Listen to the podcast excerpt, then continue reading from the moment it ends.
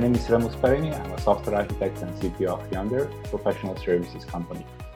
We are here to discuss about our lifecycle extension program, which is uh, a way to capture best practices, patterns, and anti-patterns in managing legacy products. Today's topic uh, is uh, inception of projects. Whether you have a new initiative for a new product or a new module, or you have a modernization or transformation of your existing legacy product, the way you establish your team can have a big impact uh, on the success of this endeavor. Our guest on this topic is Yuna Kokkola, CTO of Maestro, who has been in this situation a couple of times in the past and can share from his experience. So, welcome, Yuna. Can you share a couple of words about yourself and Maestro? Uh, yes, thank you, Remus. Uh, it's it's always nice to talk on, on software. So yes, uh, uh I've been working at Maestro for 20 years now, and uh, it's been all technical roles, and currently I am the CTO here.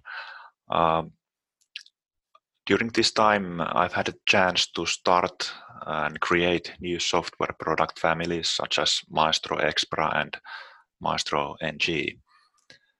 And, uh,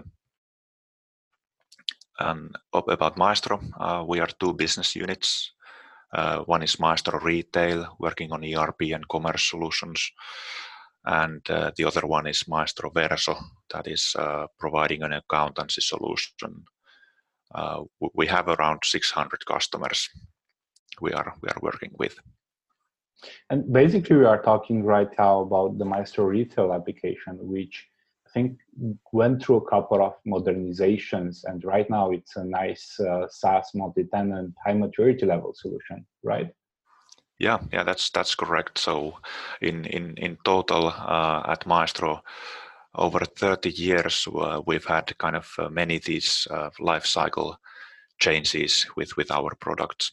Um, I know this topic is kind of important because I've seen many times teams fail at new initiatives or modernizations because of things like lack of focus or lack of domain knowledge.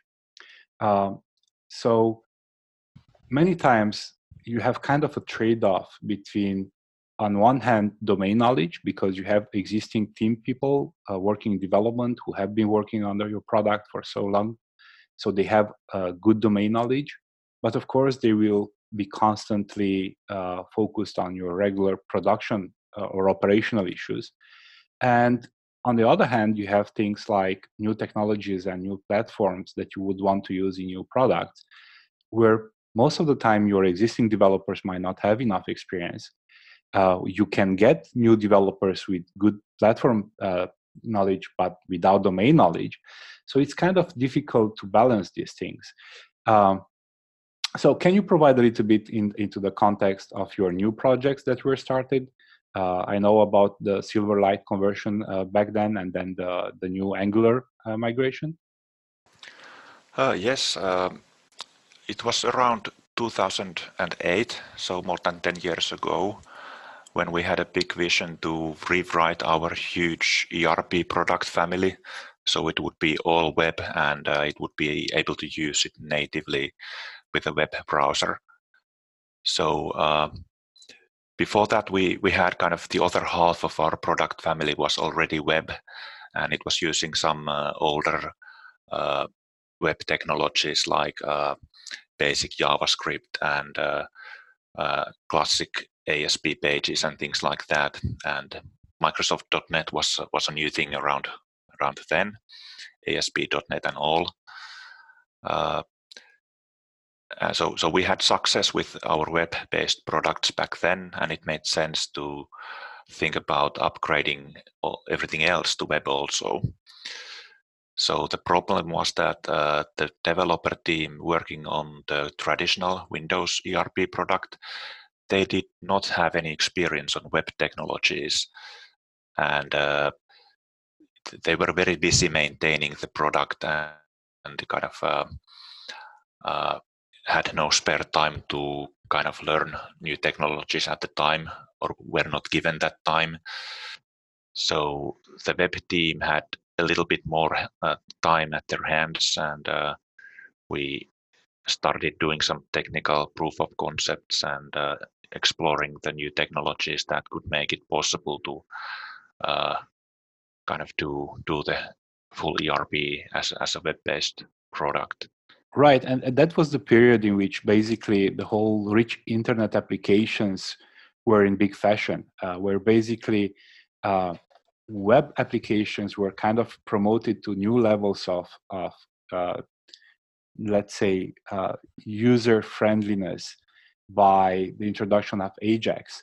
But of course, Ajax and JavaScript at that point were not having all the developer, let's say, infrastructure to be really productive. So I guess that was the point where Microsoft, um, together with Adobe, which uh, they had their Flex solution, came into the whole RIA uh, space with Silverlight.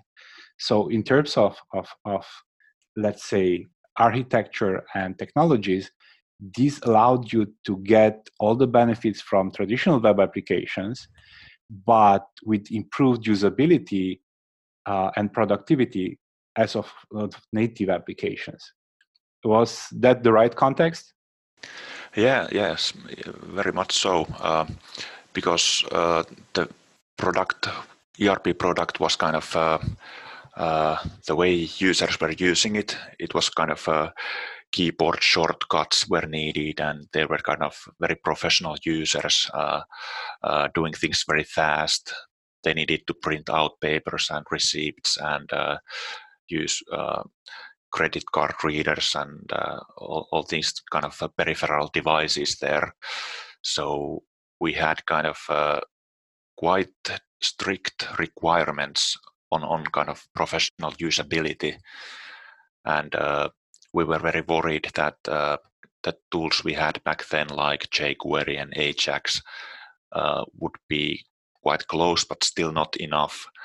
So we turned to Silverlight, which was very promising technology, and it was also uh, basically .NET and C Sharp uh, programming languages that were already familiar to some of our developers. We could use them also on the client side so it provided a lot of benefits but of course later it turned out to be a great mistake but but at the time we chose chose that and uh, and uh, we were lucky to have some couple of uh, new new customers at the time uh, who bought our solutions but also needed something more something we did not have at the time so these new modules we chose to build with a new technology and with a small team who was already kind of uh, getting familiar with the technology. So that helped us to uh, pick up speed. We had a customer who was paying paying for for us to kind of uh, also learn the new technologies at the same time. So basically, if you look at it, it was uh, a, a, typical modernization pro, uh, pro, process. So basically, the platform would stay the same. That's uh, the Microsoft stack with C Sharp and .NET. Uh, but then the user interface would change by the introduction of Silverlight and all the other uh, tool set and frameworks, right? Well, uh, we were actually also building the uh, back end from scratch at the time.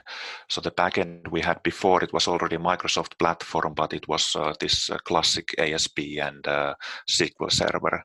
So some of the, technologies were uh, kind of familiar. We did have some C Sharp and .NET, but basically we needed to build also the back end, uh, a lot, uh, large parts of that also from from scratch. So we're, so it was kind of a, a rewrite approach in a, in a, big way. Okay. So how did you create the new teams? Uh, were all based on existing developers? Well, yeah, we we did have um, uh, kind of uh, some technically strong developers who were already spending some of their own time to investigate on the new technologies, and they they kind of had a strong uh, push and they a strong will to learn those things anyway. So we started uh, with with with the core people uh, who were already familiar with the new technology, and we also did some uh, new hires. So it was kind of a mixed team, maybe half half existing people and half new people. Okay, And how important was the fact that you were able to add new people uh, to the team? I would say that was very, important because um, it's it's always the problem that uh, existing people have their old uh, responsibilities and uh, uh they're kind of always being pulled back to the things they built before, so they don't have 100% uh, focus. It's, it's at least it's very difficult to get that, but the new new people they they can they can put 100% of their time on on on the new new initiative. So that kind of helped us to uh, have enough people working working on the new area. So basically, one reason uh, you extended your team through external people is, on one hand, to allow your a part of your core developers to still focus on operational issues, while the new developers, uh, at least some of the new, or, or, at least the new developers, together with some of the old developers, to focus on this new uh, migration. Uh, yeah, and uh, our existing people were kind of also very key there because uh, they already had the uh, idea of the technical requirements and they knew the product that was kind of the kind of being rewritten and they already knew about the customers and, and, and so on. So, so it was a good mix. How important was the, the skills uh, in the new platforms of the developers you hired? Uh, at the time, uh, it because Silverlight was also a new technology on, on the UI side, uh, it was nearly impossible to find anyone who already had experience with that. But uh, we were able to find people who have been working on on web-based solutions and were uh, familiar with ASP.NET and, and some of the backend technologies. So they kind of uh, were the half they, they knew half of, of the technical stack and then uh, we we had some external training to to help us get to speed on on the new technology part. Okay, that makes sense. Um, so basically, uh, you selected a, a, a, I would imagine a tech lead or a team lead from your uh, core team. Um, what were the, the, the features or the skill sets that you were looking into when selecting that person?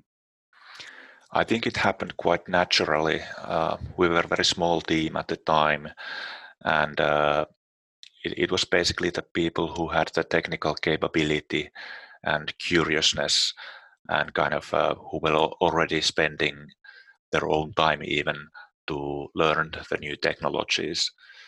So I think it it came from the people themselves. Kind of they were pushing themselves uh, kind of uh, um, they, they wanted to do that. It was exciting uh, opportunity for them to work on.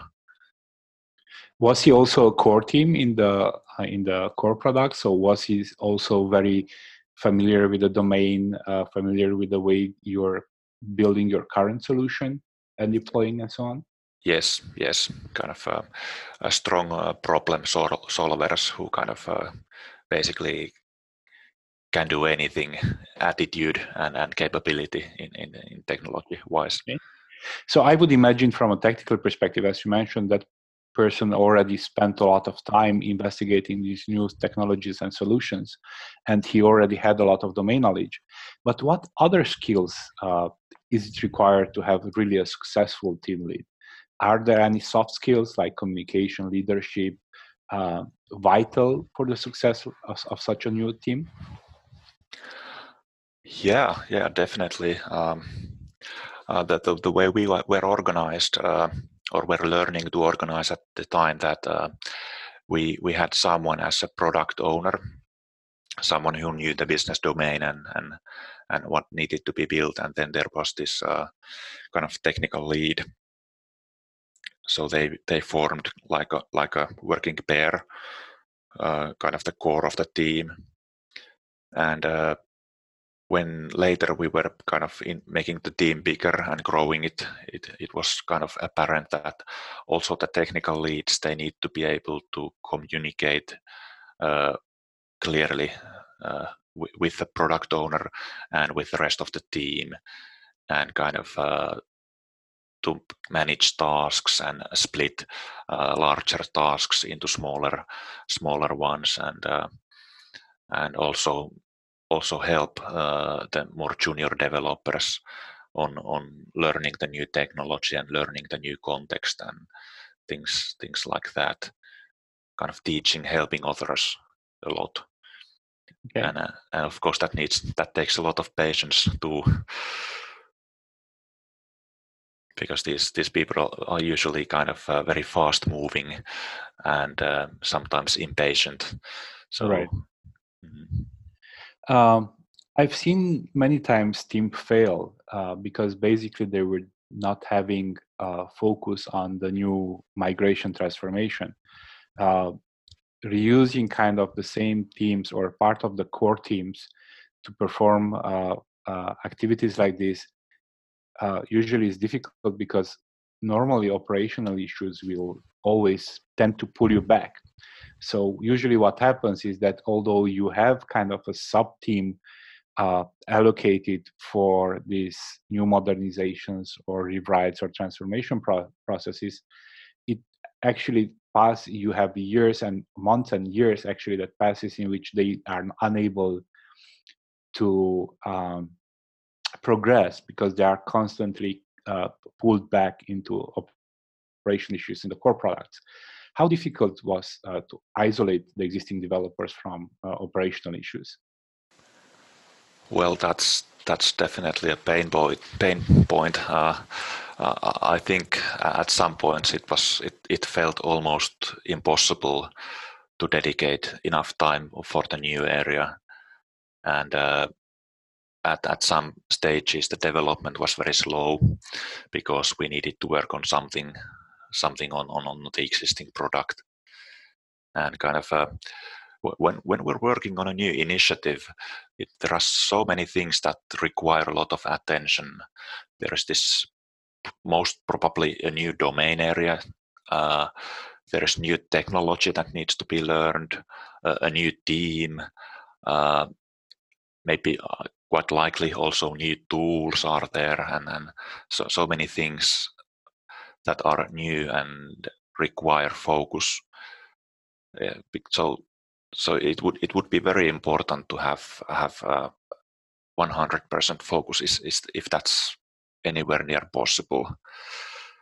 Did you manage to uh, kind of ensure management commitment, so management buy-in, so you have kind of uh, whole organization aligned that this team will focus on this issue only, regardless of what happens in the operational part?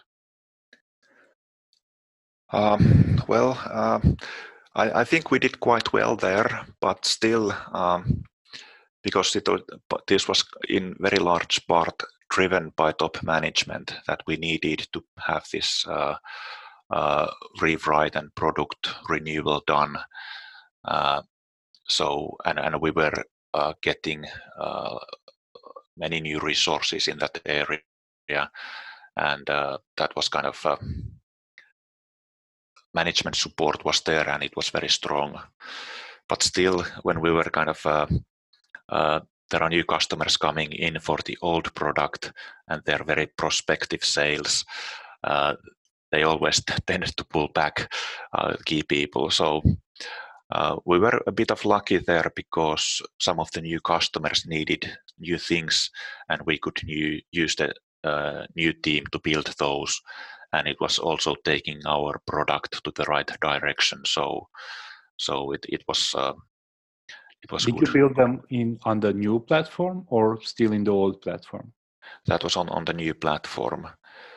La- later when we looked at what we did was that uh, we made a lot of kind of uh, rookie mistakes and uh, choices that we probably would have done differently.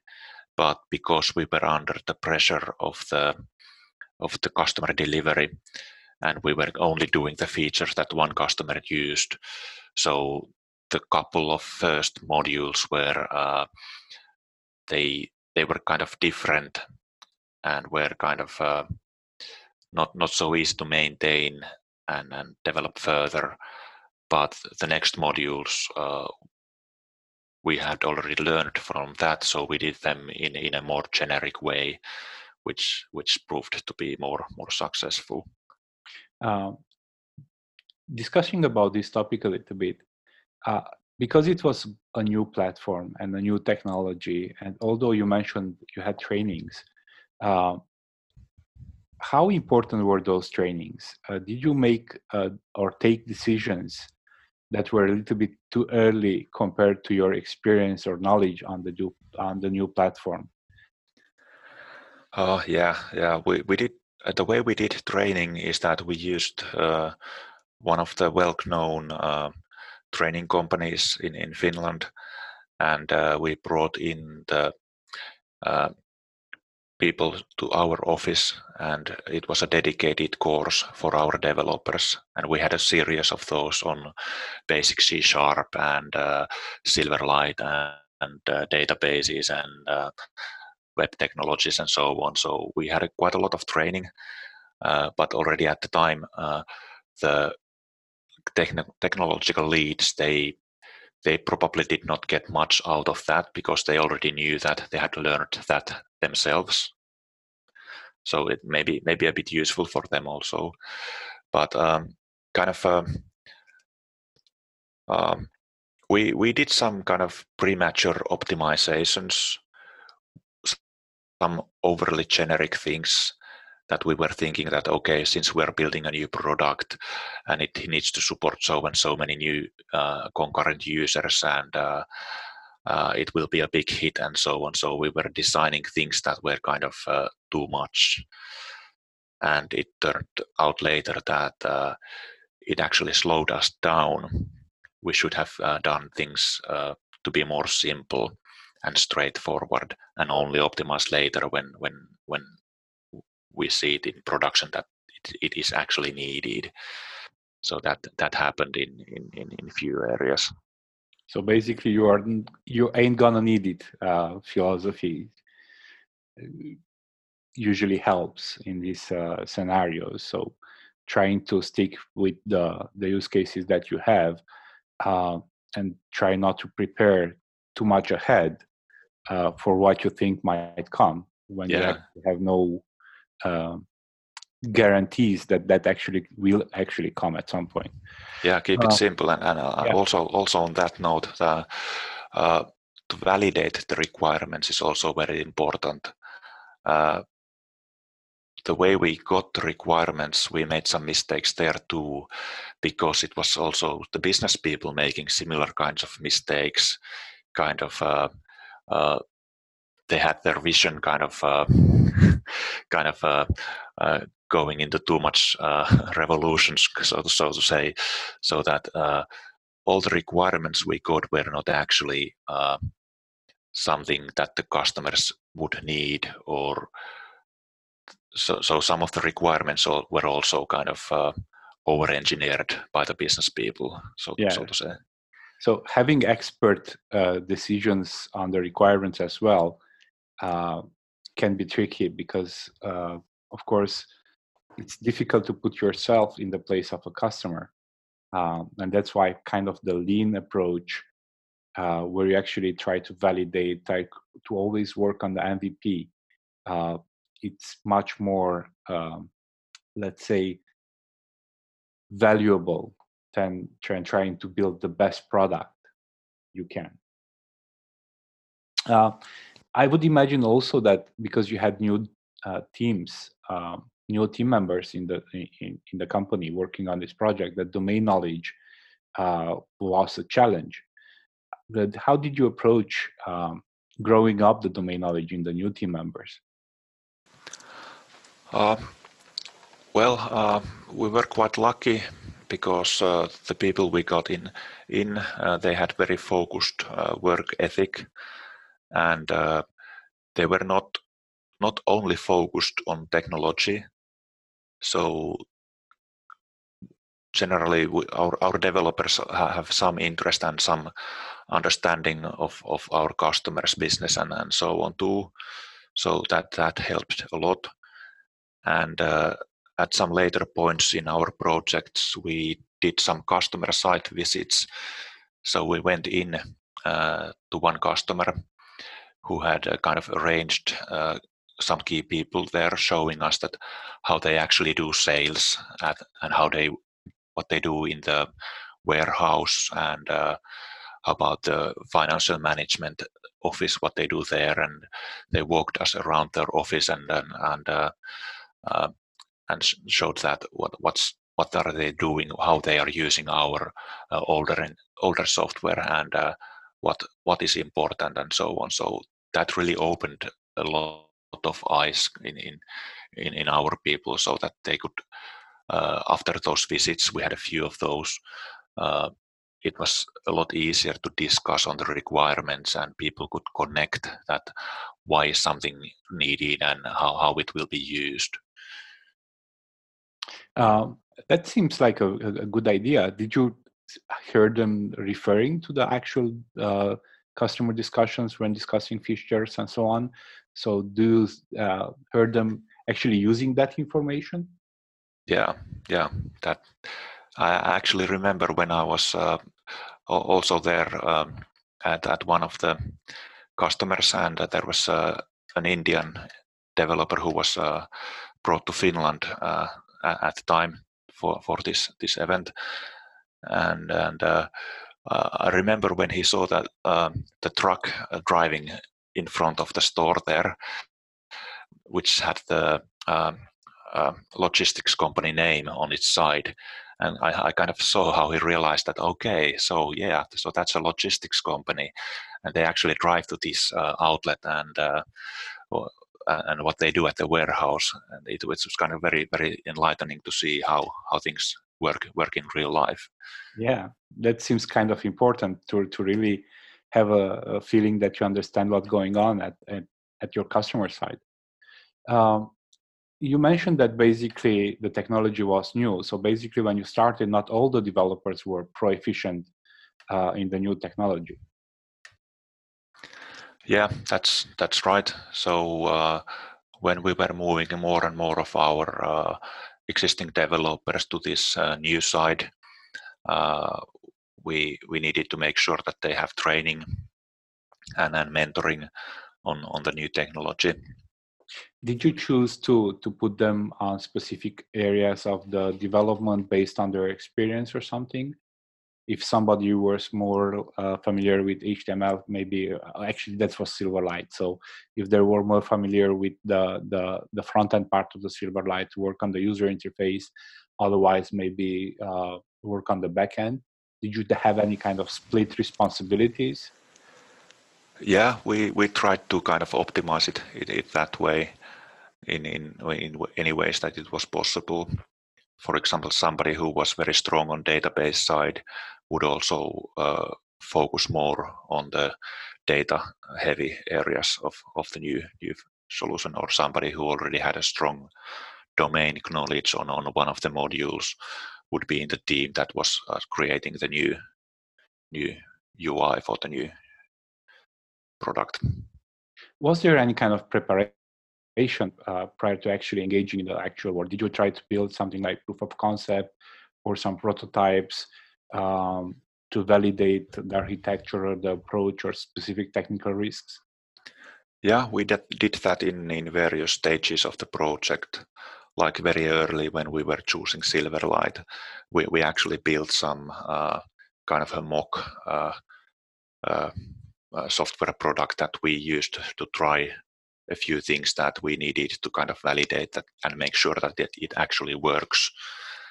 And uh, we've we've done that along the way in in in in, in many areas. In retrospect to to uh, what would you do differently right now if you would have to start tomorrow a new team to to approach a new initiative or modernization? Uh, well, uh, I think the one thing would be that to make sure that the people would have 100% focus on the new initiative because there are so many new things there, not just the technology or, or the product, but uh, everything is new. So I would make sure that that they have 100% focus, even if it would be very very painful for the current business.